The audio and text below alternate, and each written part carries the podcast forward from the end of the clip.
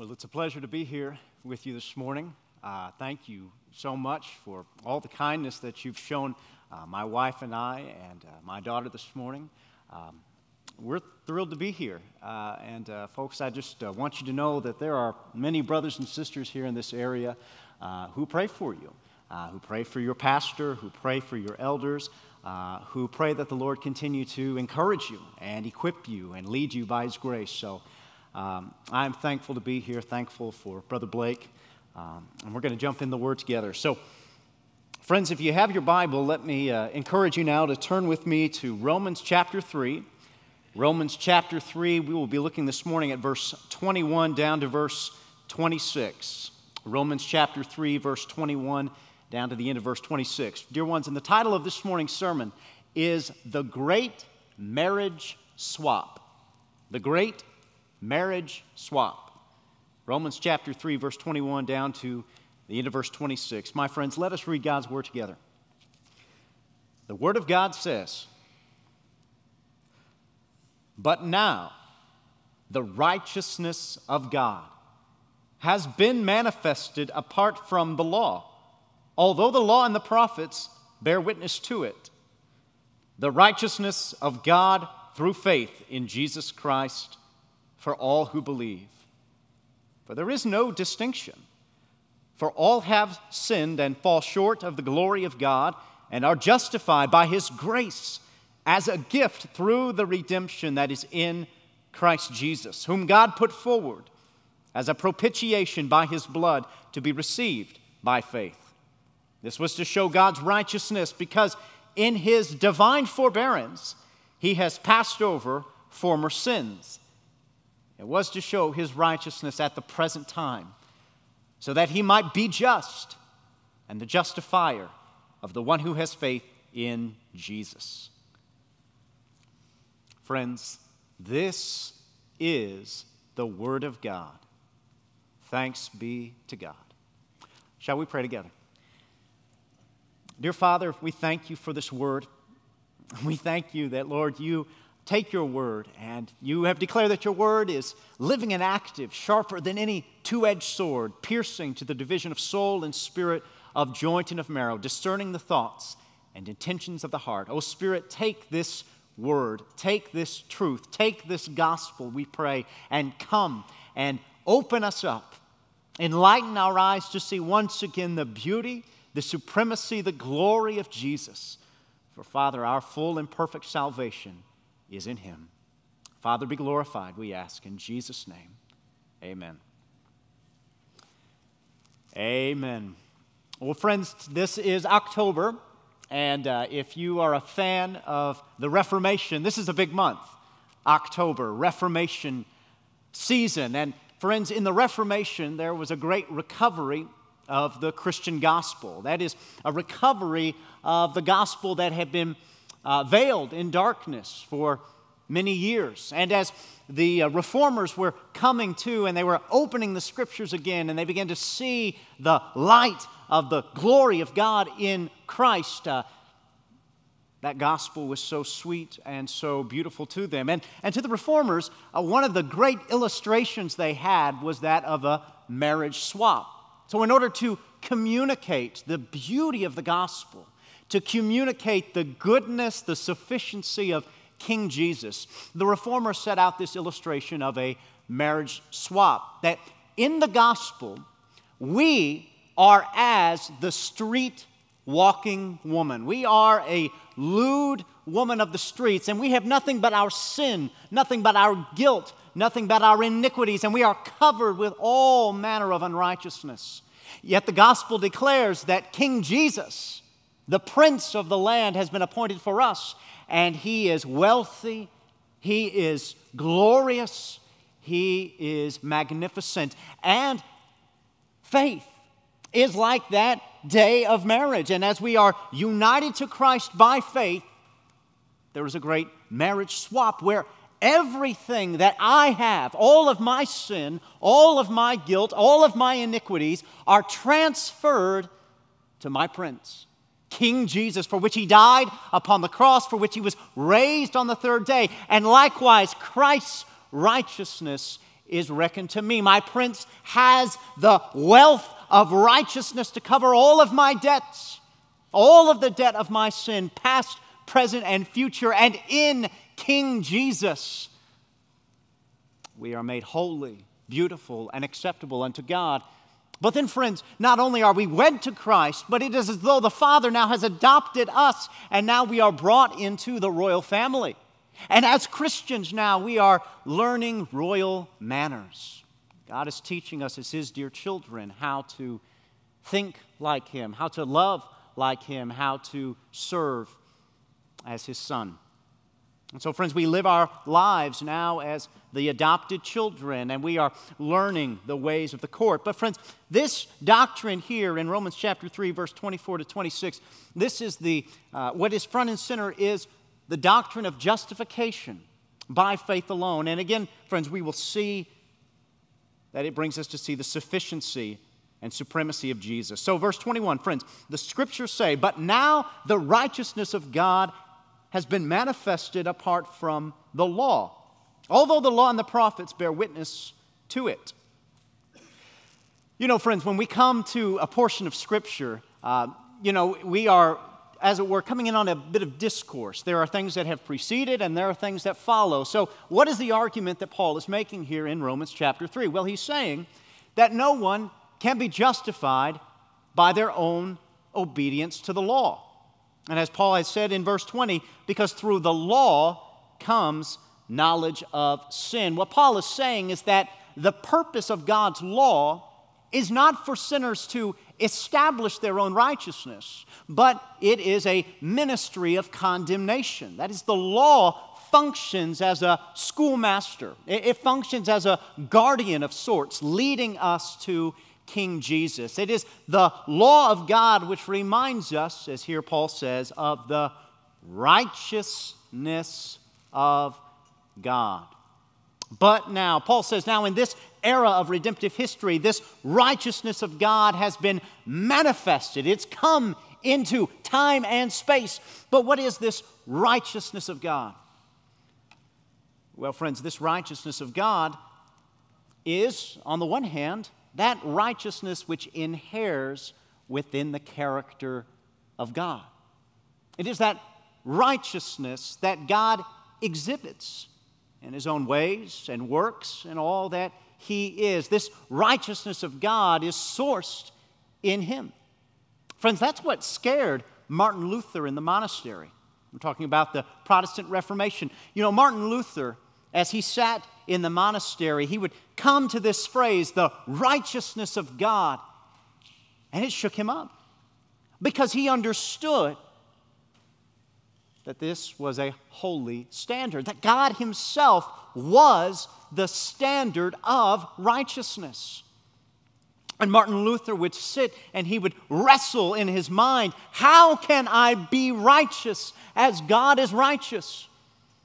And we saw that Martin Luther's compatriots, all of his father confessor, and all of the other priests would say, Well, Luther, we have the prescription for you. You need grace. You need faith, you need Christ, you need all of these sacraments. And Luther, the recipe is this as these things are infused into you, eventually, ultimately, Martin Luther, you will have within yourself the righteousness of God. You will produce that righteousness. But Luther was struck in his conscience because he said, But I am such a sinner. I have such sin and guilt. And he, Martin Luther would say, as I would go and confess my sin to the priest and I would receive that absolution, I'd go out, and then as soon as I left that chamber, I would be reminded again of fresh sin. This standard of the holiness of God broke Martin Luther because he said, This is a righteousness I cannot attain. And that's true. It is a righteousness Luther could not obtain. It is a righteousness that we cannot obtain. Friends, God is the standard of holiness. Brother Blake quoted from Isaiah chapter 6 and Revelation. You recall that Isaiah is brought into the throne room of heaven, into the Holy of Holies. And what does Isaiah see? But he sees the Lord seated upon his throne. And to the Lord, the angels are saying, Holy, holy, holy. The trisagion, three times holy. They are elevating God to the superlative. He is most holy. Friends, there is no unrighteousness in God, there is no sin, no iniquity. He is altogether pure and perfect. So God is the standard. His holiness is the bar, it is what He exhibits in His own character.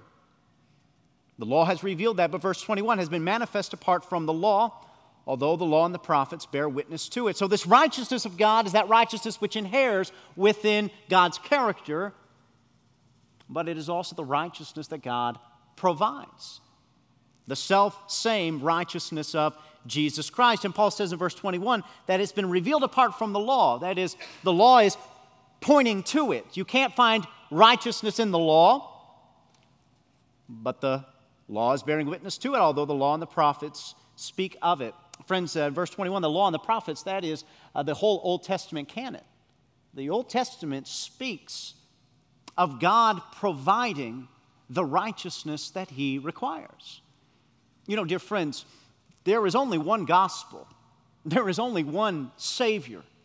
Friends, the Old Testament saints were justified before God the same way you and I are. In fact, when Paul makes his argument for justification by faith alone, what does he premise it on? He premises it on Abraham. He quotes Genesis chapter 15. Abraham believed God, and it was counted to him as righteousness. You see, Abraham was justified through the instrument of faith, but he was ultimately resting in the righteousness of Christ. You know, it wasn't as though Abraham was justified by his own good works or his own law keeping. Friends, the law was a condemnation for them as well, but the law was pointing to the Messiah. It was pointing to one who would keep the law for us. So, friends, the law and the prophets bear witness. They speak, they bear witness to a righteousness that comes apart from our own law keeping. In verse 22, the righteousness of God through faith in Jesus Christ for all who believe. So, this self same righteousness of God the righteousness of Jesus Christ. That's what we need. You see, friends, God will never negotiate his righteousness. He, he doesn't have dual standards. You know, at our homes, we have double standards, don't we? You know, there's things that daddy can do and mommy can do, but, you know, little boy, my son, you can't do. This is good for mommy, but it's not good for you. This is good for daddy, but this isn't okay for you. We make those double standards, and sometimes we put those standards on others. But, friends, the standard that God holds us to is the same standard He adheres to, right? The law is the exposition of God's holy character. When He is saying, Be holy, He says, For I, the Lord your God, am holy. God is saying, I am the standard of righteousness. I am the standard of truth. I am the standard of goodness. So, friends, in order to understand the gospel message, you and I must stop looking horizontally and we must start looking vertically. Because, dear friends, you know, if we look horizontally, we can find folks that are a lot worse than we are, right? I mean, we, we don't like to think of ourselves as wicked people. We don't like to think of ourselves as, as sinners. And, and so when we look horizontally, friends, we can often find people that have done worse things than we do, right? Uh, we can look at the prison rolls and we can say, well, at least I didn't do this, that, or the other. But then also, friends, we can also look horizontally and we can find folks that have done a lot more good things than we have. They've been a little more selfless, a little more giving, a little more serving, and we say, well, you know, I'm somewhere in between. I'm not too bad, but you know, there's room for me to improve. And if that's how we're looking, friends, we can think of ourselves as pretty good people. And there may be some of you today who are saying, well, Clay, that's, that's where I'm at. I'm a pretty good guy. I've, I've lived a pretty good life. I take care of my family. I do all of these things. Surely, if God is a good and just God, He will know that I tried my best. And He'll accept that you know, with, with the hand I was dealt, I did the best I could do. But the gospel says, Dear sinner, you must stop looking horizontally, you must look vertically. You must look up to God because as long as you're here, you will never see the goodness of God in Christ. You will never grasp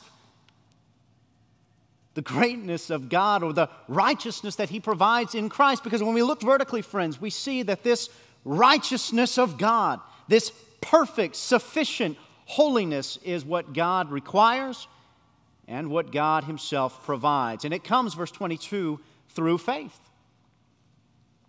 What is faith? Well, friends, faith means to receive and rest. There's no merit in faith. But God has appointed faith to be the instrument of union. I think of it this way, friends. Imagine that Christ is the locomotive. Imagine a big train car with all the power that comes in that train. And imagine you and I are as the train car. Now, friends, there's no power in the train car. The train car is stationary, it doesn't move at all. The power is in that locomotive. But faith is as the pin, the hinge. It is what unites the locomotive to the car. God has appointed that faith would unite unrighteous, ungodly, wicked sinners to Christ the Savior. And because we're united, he pulls us to a full and perfect salvation. The power is not in the train car, the power is not in the pin, the power is not in faith, the power is in Christ. Jesus has done it all. Jesus has lived the perfect, holy, blameless life. Jesus has kept the law for us. Jesus has done what you and I failed to do. You understand that it was necessary for Jesus to come into this world. You know, sometimes we think of the gospel as, and we don't, we don't recognize that Jesus had to live a holy life up and to the cross. You know, if all that was required for our redemption was for Jesus to die upon the cross, Jesus could have popped down from heaven on Good Friday, he could have died, rose again Easter Sunday, and ascended to heaven. But Jesus, dear ones, not only died for you, he lived for you. And the pinnacle, the climax of all of that life of perfect obedience was the cross. Friends, it was necessary that the Son of God be born of a woman, born under the law, to redeem us who were condemned under the law. It was necessary for Jesus to obligate himself to keep every commandment of God.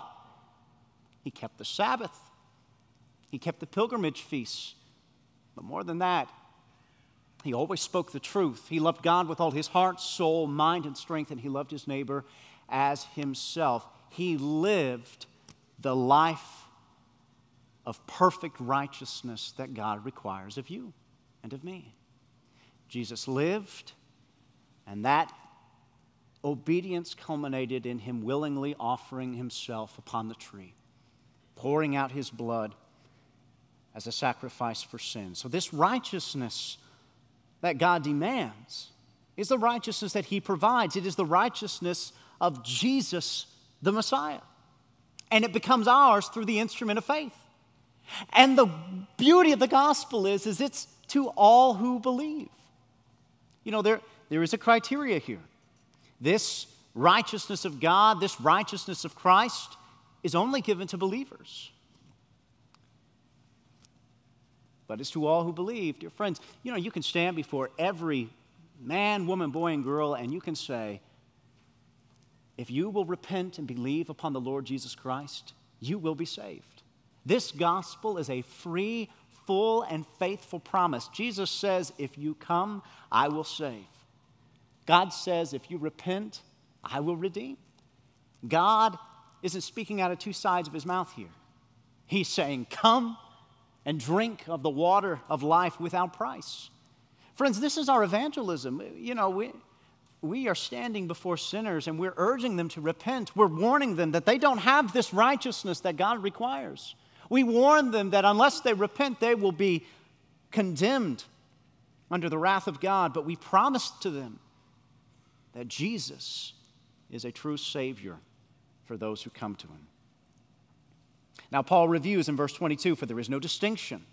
For all have sinned and fall short of the glory of God. Now, Paul recaps. He says, okay, just so you understand that this righteousness that God demands is not a righteousness you produce, it is a foreign righteousness. As Luther, Luther said, it's a justitia aliena, a foreign righteousness. Let's recap. Who are we as human beings? Well, Paul says there's no distinction.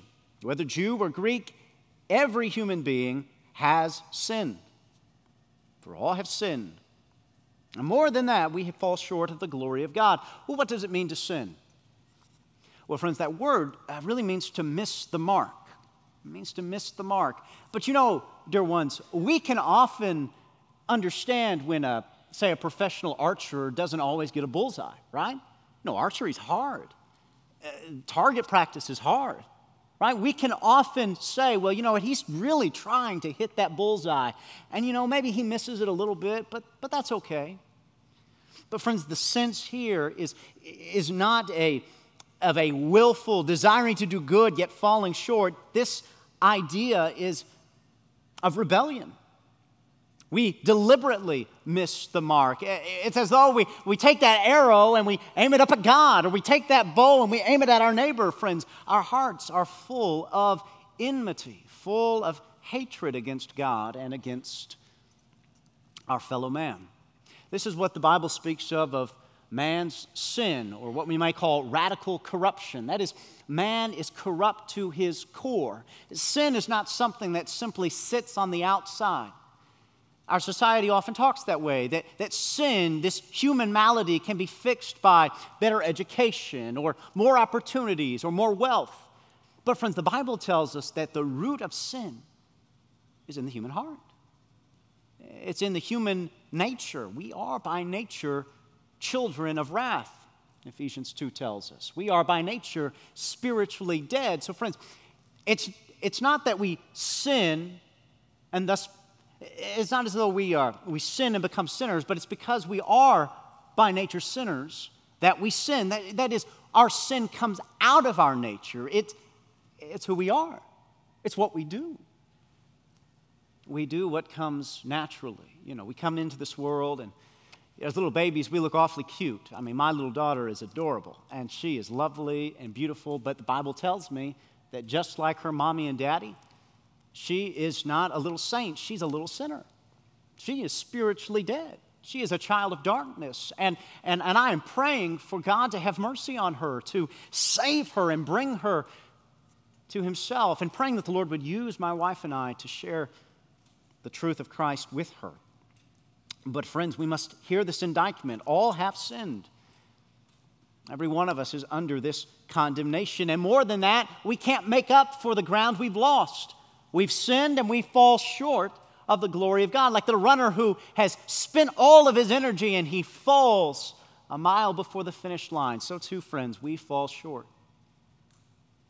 We cannot be righteous in and of ourselves as God has called us to. But we have all sinned, and we all fall short of the glory of God, His perfect righteousness. Friends, you cannot understand the good news of the gospel unless you know the bad news. Unless you have an accurate diagnosis of the problem, you will never appreciate the gospel remedy.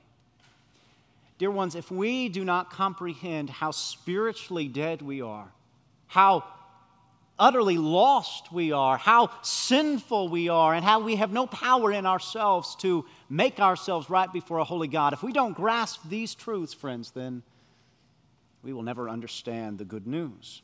We will never understand the grace of God in Christ. So, dear friends, let me ask you that.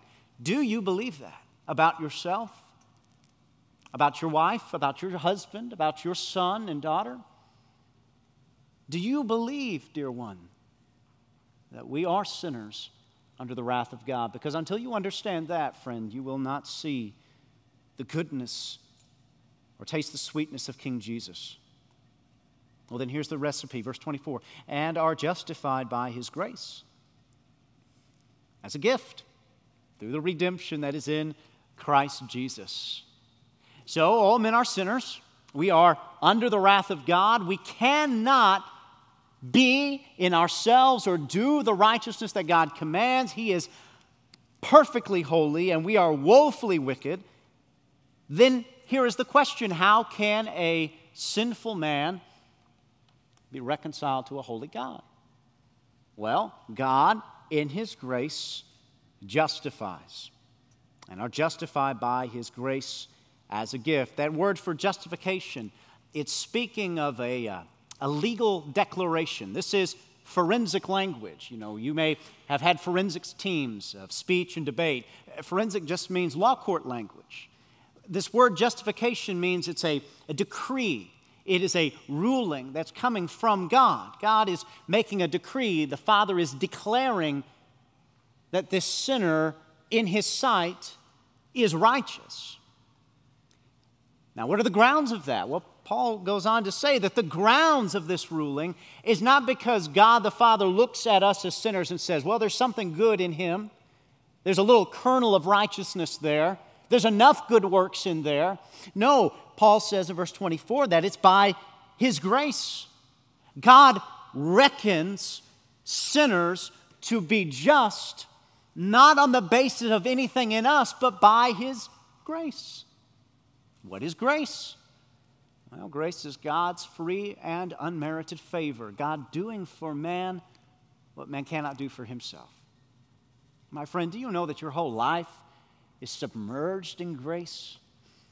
God, by His grace, even His common grace, gives us the sun and the, and the moon, uh, warm beds, uh, friends. All of this is by His grace. But this saving grace is what Paul has in mind here this sovereign grace by which He does for men what man cannot do for himself, where he gives life by his Spirit, grants to us the gift of faith, and brings us to Jesus. Paul drives that home in verse 24 by saying that this righteous declaration of God, by which he declares sinners to be just, is on the basis of his grace and it as, as a gift.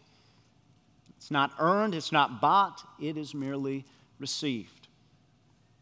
But again, what are the grounds? So, so we might say, okay, well, God is just unilaterally saying, I declare him to be just, slate's clean, you're good to go. Sometimes we think that's how it works. But, but Paul goes on to say, these are the grounds. This is why and how God is able to justify the ungodly through the redemption that is in Christ Jesus. Through the redemption. All right. To redeem to purchase, to buy back. This redemption is in Christ. Christ has poured out his blood, he has poured out his life to release us from the wrath of God, to deliver us from the judgment to come through the redemption that is in Christ Jesus. It's all in Christ. Friends, uh, Martin Luther when he was asked to distill down the Reformation, talking about uh, this justification by faith alone, he said that the Christian, the believer, is simul justus et peccator. He is at the same time before God both sinner and saint. Meaning that in and of ourselves, friends, we remain sinners. We remain guilty. We remain transgressors. We we still have that sin nature and we still continue to sin. We have no righteousness to claim. But since we are united to Christ through faith, since Christ's righteousness has been counted to us, God reckons us to be what we inherently are not. He reckons us to be just. He counts us just. And that is the essence of this doctrine the righteousness that God requires, He reckons, puts into the account of bankrupt sinners as we are. Verse 25, whom God put forward as a propitiation by His blood to be received by faith. Well, how did Christ Jesus attain this righteousness for us? How did He redeem us from the wrath to come? Well, it is through the cross. Dear friends, you know that there's a reason why the cross is the symbol of the Christian religion. Because this is where our redemption was accomplished. That life of perfect obedience I told you about, Jesus lived, it culminated in his death, right? This cross is at the center. You know, friends, sometimes we look at the cross and we say, well, this, this just doesn't make sense. If God is so good, why can't He just pardon sin the way that we do? How do we pardon sin? How do we forgive one another? Well, we just say, let bygones be bygones. Let's have this all be water under the bridge. Why can't God just simply forgive without requiring satisfaction? Well, again, friends, it goes back to the righteousness of God. It goes back to God being holy. And because God is holy, that sin is an infinitely heinous offense against his infinite glory. That is an offense that must be dealt with. That is a, a sin that must be addressed. And so, friends, God would send Jesus as a propitiation. God Himself would provide the substitute. Friends, all throughout the Old Testament, we have the sacrificial system.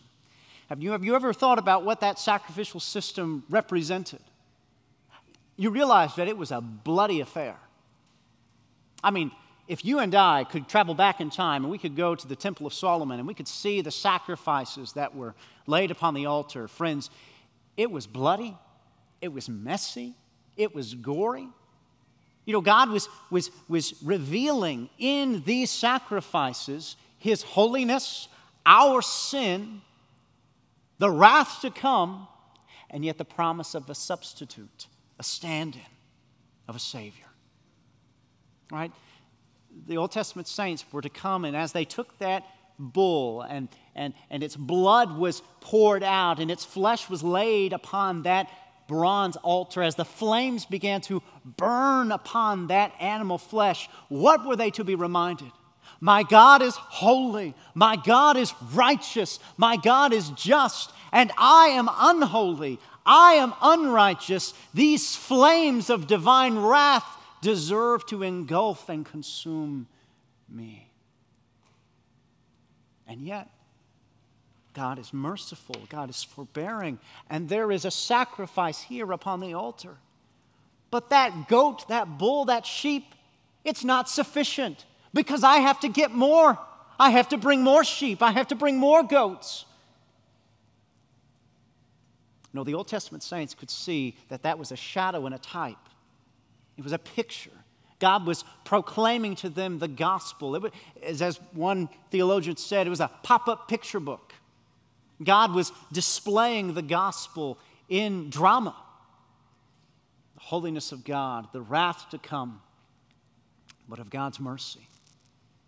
God would provide the substitute. And that's what the idea of propitiation means substitution and satisfaction. You recall that in all of the feasts of Israel, there was the Day of Atonement.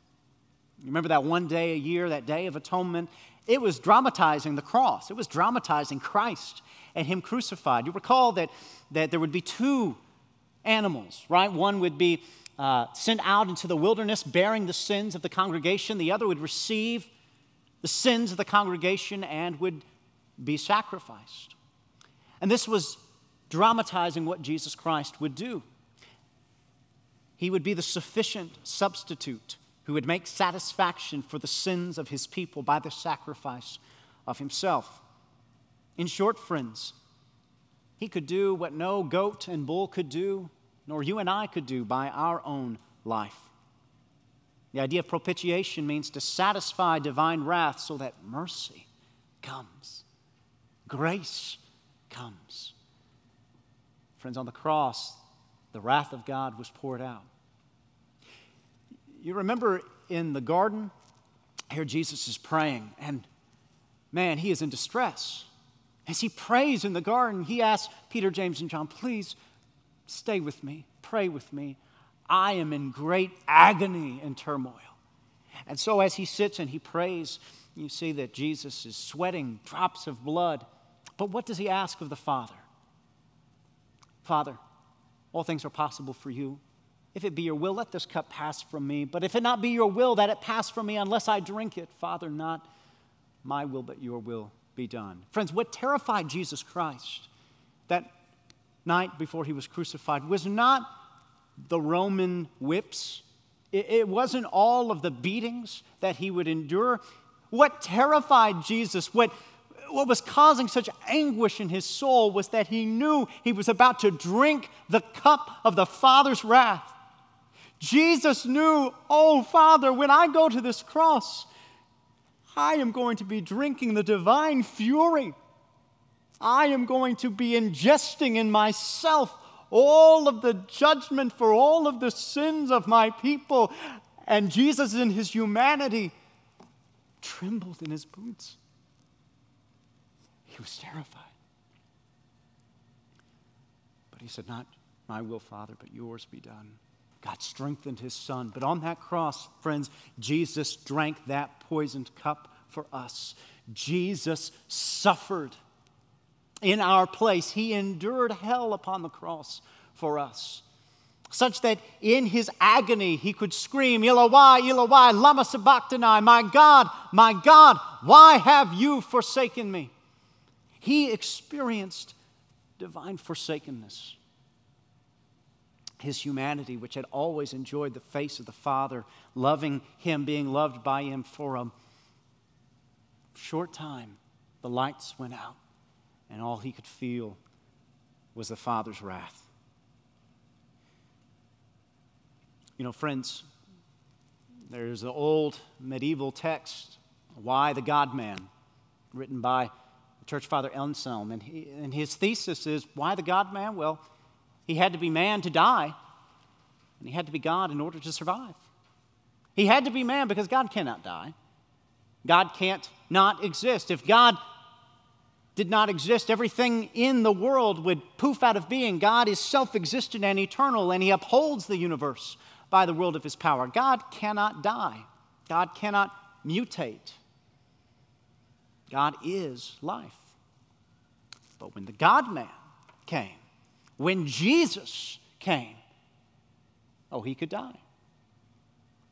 But when he bled upon the cross, friends, that blood that he shed was of infinite worth because it was not the blood of a mere man that was shed upon the cross, it was the blood of the God man. That blood of Jesus is able to cover the sins of every human being who comes to him by faith. We know that in the cross there is satisfaction, there is mercy, there is forgiveness. That wrath has been satisfied. And again, verse 25 Christ is to be received by faith. Faith alone, friends, is the instrument by which sinners are united to the Savior. And what was the purpose? Well, Paul goes on in verse 25 this was to show God's righteousness because in his divine forbearance, he had passed over former sins. Well, friends, God's character was on the line. You know, we, we talk about why cannot God just forgive sin the way you and I forgive sin? Why does he man demand satisfaction? Why all this business of a substitute? Well, friends, it's because God is wanting to uphold his justice. And, friends, God's integrity was on the line because God in his divine forbearance, had passed over former sins. You know, we look at the Old Testament saints and we look at Abraham, we look at David, and we go, man, David was a sinner.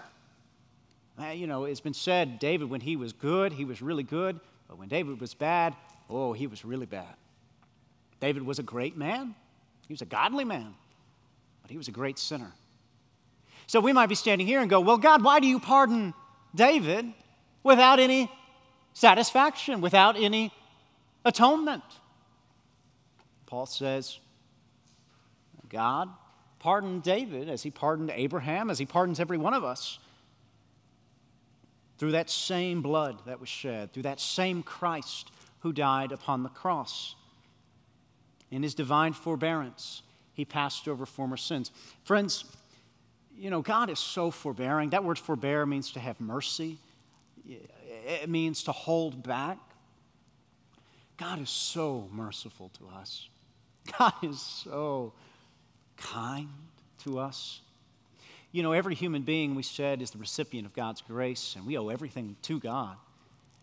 But, but friends, as human beings, by nature, how do we, how do we give thanks to this Creator to whom we owe all things? We don't. But God is patient and forbearing with sinners. And in this divine forbearance, according to this sovereign mercy, he passed over former sins. He passed over the sins of the saints of old, but he did not do so without satisfying his justice. Verse 26, it was to show his righteousness at the present time. God's righteousness is vindicated, his justice is upheld at the present time that he might be just and the justifier of the one who has faith in Jesus. The mystery of the gospel, friends, God will not negotiate his righteousness. He will not alter his justice. In the gospel, he remains just and he justifies. He reckons to sinners the full sufficient righteousness of Christ.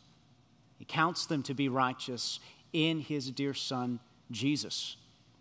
And he remains just. Friends, the gospel declares that Jesus, when he suffered on the cross, when he bled and died, he was receiving the fullness of God's wrath against the sins of his people. And there is no more wrath for the people of God, there is no more satisfaction to be made. By a single offering, Christ redeemed us from the curse of the law by becoming a curse himself. God remains just, and he is the justifier of the one who has faith in Jesus. So, dear friends, I want to ask you this today. What are you hoping in? Well, the Bible tells us that one day every one of us will stand before God and we will give an account. You know, the Bible teaches very, very clearly a dual destiny for human beings. You know, it's been said, we'll all exist for eternity. The age old question is there life after this? Well, friends, there is existence after this. But the question whether you will have life is answered by are you in Christ? Are you in Jesus? Are you united to Him by faith? Are you resting in Him this day as your sovereign and as your Savior? Because if so, friends, these promises are for you. Not only is your sin atoned for, not only is God's wrath satisfied, but the robes of God's Christ's righteousness are on you. You receive the full sufficient righteousness of Jesus Christ. And now, unto eternity, you can rejoice in the life that God has granted to you, and you can live for His glory with joy and with zeal. But, friends, maybe today that's not you. Maybe today you say, I see this Jesus, but I don't like this God. I don't like this God who has his son die upon the cross. I don't want this gospel. Dear friends, I, I urge you today to repent. I urge you to call out to God for mercy. Ask Him to change your heart. Ask Him to open your eyes to see the beauty of this message, to see that God did not withhold His only Son, but gave Him up as a ransom for us all. Ask God to show you the beauty, the sweetness of Jesus. Because the heart of the gospel is that Jesus did it all. Jesus did it all. He lived, He died, He rose again, He ascended to the right hand of the Father, and He will return at the last day to judge the living and the dead. All the righteousness you need is in Jesus, all the atonement for your sin is in Jesus. So I pray that you're hoping in Him. And the scriptures tell us Jesus said to me, Come, all you who labor and are heavy burdened, and I will give you rest. Take my yoke upon yourself and learn from me, for I am gentle and lowly of heart, and you will find rest for your soul. Friends, Jesus is a good shepherd, he's a tender prince. He loves poor, pitiable sinners. When we come to him with all of our guilt, carrying all of the burdens of our iniquities, when we find ourselves weary of turning from one philosophy, one idol, one relationship to another, we come to Him. And Jesus says, Under me there is rest. Under me you will find joy. Under me you will have life.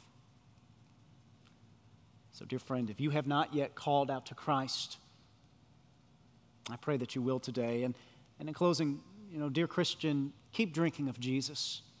Keep satisfying yourself in Him. Keep seeing everything for your full and perfect salvation in the Son of God.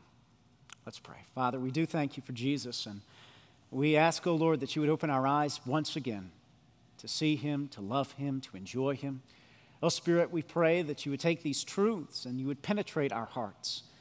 Dear Spirit, we confess that we are unrighteous, ungodly. But Jesus is a great Savior. And so, dear Father, we want to live for His glory today. Father, I pray for these folks here at Jaffe Crossing Baptist Church. Lord, I thank you for uh, their faithful pastor and, and these elders that you've provided for them. Lord, I just pray that you continue to feed uh, them on the pasture of your word. I pray that you'd equip uh, these elders to, to love you, O God, and to serve you to your glory. Father, we are entrusting ourselves to you and to your dear Son. O Lord Jesus, have mercy on us, we pray. Father, this we ask in Christ's name. Amen.